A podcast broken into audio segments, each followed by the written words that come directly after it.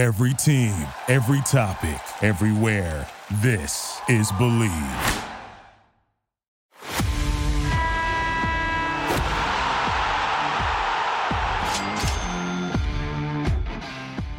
It's Friday. Fridays are for one thing only, and that is feeling good. What's happening? We got a short and sweet episode, as always, to end the week and send you into the weekend with great energy. Greg Silver here, screaming from the sidelines. And before I get into all the awesome headlines, if you can do me a favor and go and rate, share, subscribe, like, whatever it is you got to do to get this podcast the love that we like to spread. And apparently now on Spotify, you can leave comments on individual episodes, which is awesome. And I'm excited to read whatever those are, even if it's someone trying to be a little bit of a smartass. So here we are. This is Friday, and let's get into some of my favorite moments of the week.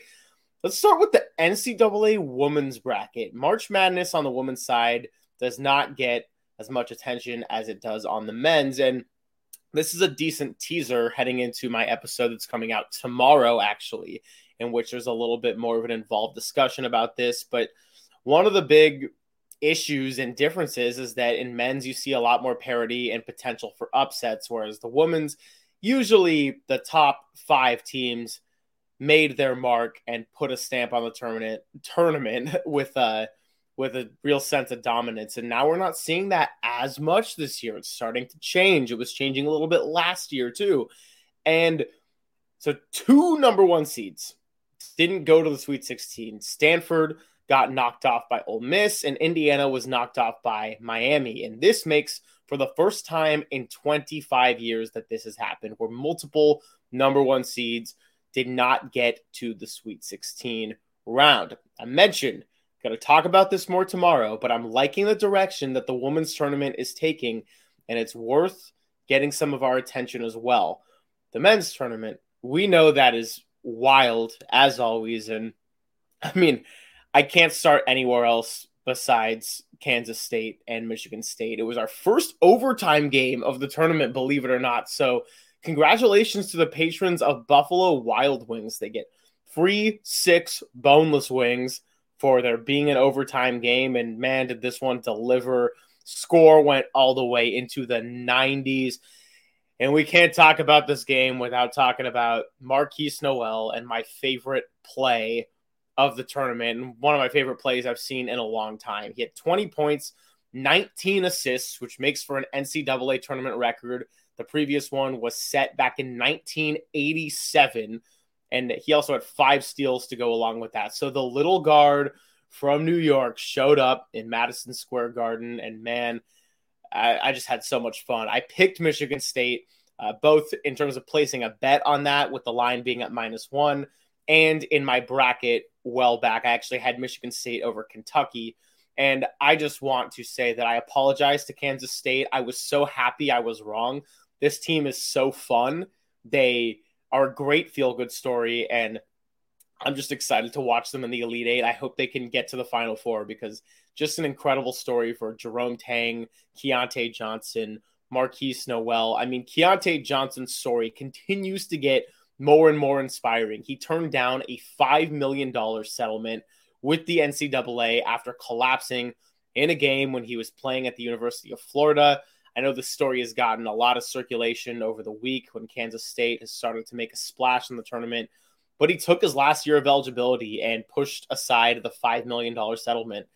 And he decided to transfer to Kansas State, which had a team with a first year head coach that was picked to finish dead last in their conference. And now they're going to the Elite Eight.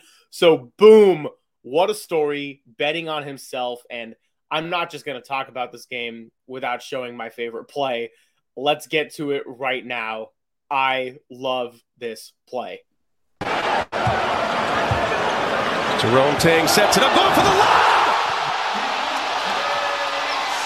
Keyontae Johnson on the receiving end. Okay, so if you're listening to the audio, and I know you can just see it with the video right there, uh, the audio was my favorite play because it is a tie game in overtime. It's 92 to 92, and Markquis Nowell is out at the logo. And actually, if you rewind about five seconds, he looks over to where Isiah Thomas is sitting, not the more recent Isaiah Thomas, but the Bad Boys Pistons legendary 1980s Isiah Thomas. He's sitting, and Nowell turns and goes, Hey, watch this. And Nowell dribbles up and he's in the front court and he turns to the other sideline and pretends to have this argument with his coach about a disagreement over what play they're running. And while they're doing that, on the backside, they catch Michigan State sleeping, and Keyontae Johnson comes in from the corner, and Nowell turns from arguing with his coach to throwing a pinpoint perfect pass, which Johnson catches above the rim and reverse slams it. What a gutsy call in single overtime. I am obsessed with this play. I think it is, um, yeah, it's just my favorite play. I don't know what else to say. And to do it in an overtime game like that, I was completely rooting for Kansas State by the end. What a game and what a story. I can't wait to watch what's next for them. But they're not the only ones that had a good day yesterday because Florida Atlantic University is in the tournament for just the second time. And now they're going to the Elite Eight. Like, what? And yeah, you can say that they didn't have to face Purdue, but Purdue didn't show up. They lost to Fairleigh Dickinson. So uh, they beat Memphis in a nail biter at the end. Then they got past Fairleigh Dickinson, who was to be taken seriously. And then they got past Tennessee, who, I mean, Tennessee, I'm not going to roast them. This is Feel Good Friday. They got a great win over Duke and surprised a lot of people in that regard. And they got to the Sweet 16. So it's not a failure on their part. But Tennessee has had the propensity to come up short. And I wish that they had Zakai Zeigler, their point guard, out there because that was a big loss for the team. But FAU, second time in the tournament, and now they're going to the Elite Eight. What an incredible story for the Owls. How about that? A team called the Owls is making it to the quarterfinals of March Madness. UCLA versus Gonzaga. That was another classic. We know they're always classics, right? We had the Jalen Suggs game, the Adam Morrison game, and now last night where UCLA was up 13 points at half, and then they went over 11 minutes of game time without a field goal, and they were trailing late, and it was such a mess. By the way, 48% of brackets picked Gonzaga to go to the Elite Eight. I did not realize the number was that high. And man, were they all just sweating last night because Gonzaga had a big lead with about a minute to go. And if you weren't watching it and you're a fan of basketball, I highly encourage you to just pull up YouTube and watch the last minute of that game because UCLA stormed back and they actually took the lead with about 12 seconds left. And then uh, just an incredible shot by the Zags running the Villanova play and then coming up big, stripping Tiger Campbell on defense. Ended up walking away with a three point victory. And they are going to the Elite Eight to face UConn. But it's those type of games that we just get so spoiled as fans, as basketball fans. And UCLA Gonzaga seems to always live up to the hype. Uh, tough for UCLA for their season to end that way. I think that the loss of Jaylen Clark did eventually catch up to them, but credit to Gonzaga and Drew Timme with a 36 point performance and 16 rebounds. Feels like he's uh, about 28 years old, but I checked and he's younger than me. So good for you, Drew Timme. Wow. Okay, so that's kind of it for basketball, and then just gonna do. We'll go. We'll go to games to look forward to in a second, but uh, outside of basketball news, but something I still wanted to share on Feel Good Friday was that U.S. women's soccer superstar Alex Morgan officially launched the Alex Morgan Foundation. So the three main pillars of its mission are equity in sports, opportunities for girls, and support for moms in the San Diego County. Uh, Morgan is someone who's very grateful to her mom. She continues her long track record of fighting for gender equity in the sport, whether that be equal pay, just general rights, facilities, whatever you want to name it. And uh, this is a great way to launch a nonprofit in the San Diego area, as she has played really all over. She was with, uh, I want to say Orlando, and then played in Portland at one point, and has always just been very outspoken. And I think that uh, I just commend Alex Morgan for doing something and trying to find a way to give back uh, in a very selfless way. So props to you, Alex Morgan, just legend on and off the field. And I hope that this foundation finds a lot of success and is able to take off. As we wrap it up, just want to give you some games to look forward to. So every college basketball game is a game to look forward to, men's and women's. But if we're going to go to the NBA, we got a couple of good ones tonight and tomorrow night. You got the Warriors hosting the 76ers tonight. Joel Embiid is trying to make a big push at the MVP trophy. He's been the runner up the last two years.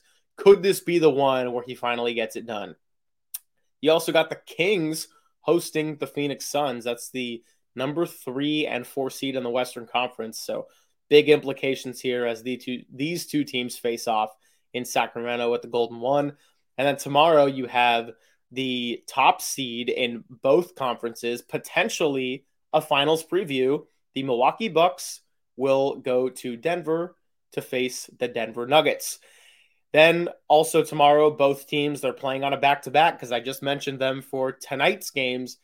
The Suns and 76ers will face off in Phoenix. So, should be a really good one. Kevin Durant is still out and will hopefully be back by the time the playoffs come around. But a lot to look forward to. March is a crazy and exciting time. And the best part is, once this NCAA tournament wave is behind us, we're going to have the NBA playoffs to look forward to. So, it just gets better and better.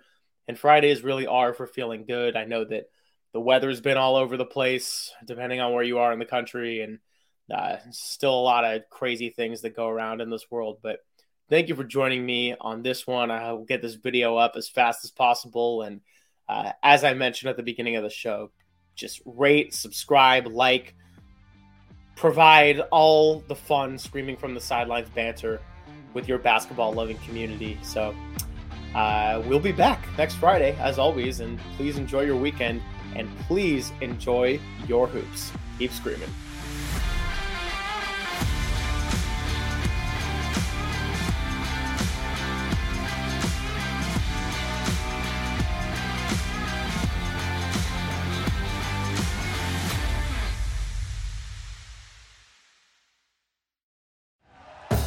Thank you for listening to Bleav. You can show support to your host by subscribing to the show and giving us a five star rating on your preferred platform.